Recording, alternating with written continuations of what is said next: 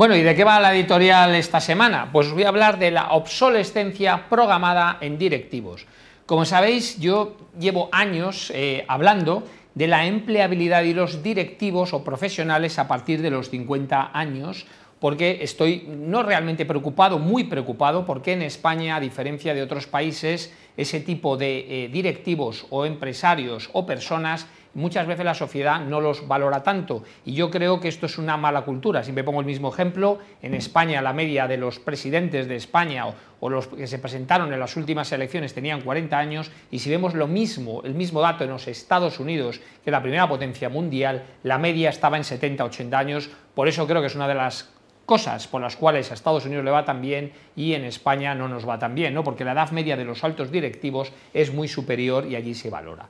¿Y por qué hablo de la obsolescencia programada en directivos? Y esta vez me voy a poner no del lado de negativo, sino lo que quiero es influir en vosotros para que cambiéis. Todo el mundo conoce lo que es la obsolescencia programada, ¿verdad? Es algo que además ya se ha escrito, se ha demostrado, hay muchas tesis doctorales que hablan sobre esto, que en determinadas empresas e industrias han hecho productos que han, digo, programado la vida útil, o dicho de otra manera, los han hecho para que duren un determinado número de años. No tan exacto como la gente, como si fuera justo a los 10 años la máquina se apaga, pero digamos sí que está estudiado una durabilidad para qué, para que vuelvas a tener que comprar otra vez productos, sobre todo productos que no cambian tanto tecnológicamente como puede ser un móvil, ¿no? Estamos pensando, por ejemplo, una lavadora otro tipo de productos que los diseñan para que no duren tanto, precisamente para que tengas que cambiar.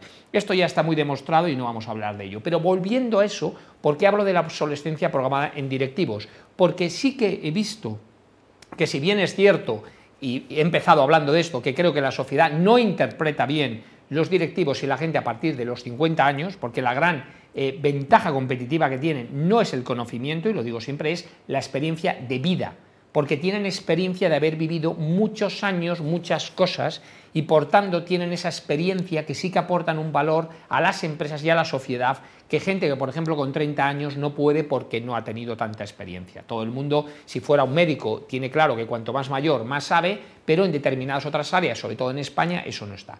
Pero volvamos al punto que estábamos hablando. ¿Por qué hablo de la obsolescencia programada en directivos? Porque sí que creo que determinados directivos, empresarios o empleados, cualquier nivel de la sociedad que pasa de los 50 años, hay veces que decae la empleabilidad por culpa suya. ¿Y por qué? Porque no ha evolucionado. O sea, es decir, los directivos tienen que entender que viven en un mundo cambiante. Recuerdo una vez hace muchos años, una persona en el IE que tenía 60 y muchos años, le dije, jo, tú tienes muchos años de experiencia. Y me dijo, no, no, tengo solo tres años. Y digo, ¿cómo que tres años? Pero sí, sí.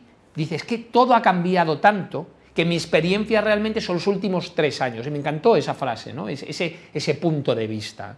Porque ¿qué pasa? Que hay gente que se ha quedado absolutamente obsoleta, porque no ha evolucionado.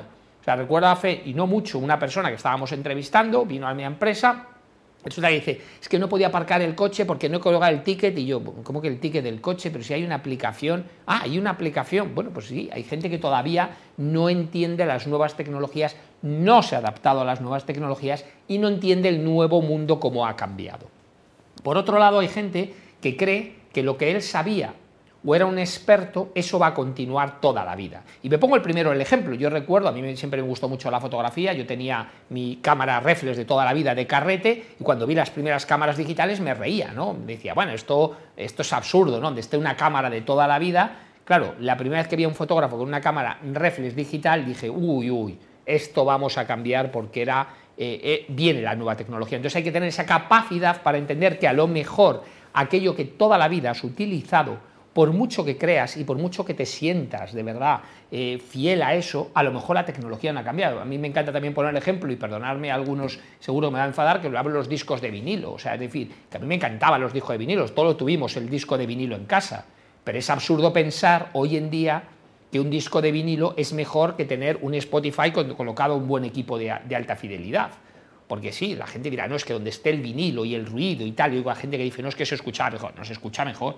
Otra cosa es que te guste o que tengas esa, digamos, esa reminiscencia del pasado, pero evidentemente las cosas cambian y hay que saber evolucionar. Entonces, como consejo, y os digo a todas las personas que tienen ya más de 50 años, para seguir empleados es que se basen su ventaja competitiva en la experiencia, no en el conocimiento. Segundo, que evolucionen en el conocimiento a la vez porque todas las tecnologías, el, entorno cambia y por tanto hay que estar siempre a la última. Hoy en día lo que ha pasado hace tres años ya ha quedado obsoleto y por tanto hay que seguir formándose y por supuesto que se mantenga bien, bien físicamente, por tanto comer bien, hacer un buen deporte, considerarse, o sea, estar bien de salud y bien de cuerpo y de todo, y de mente y de espíritu y de todo, influirá mucho en vuestra empleabilidad.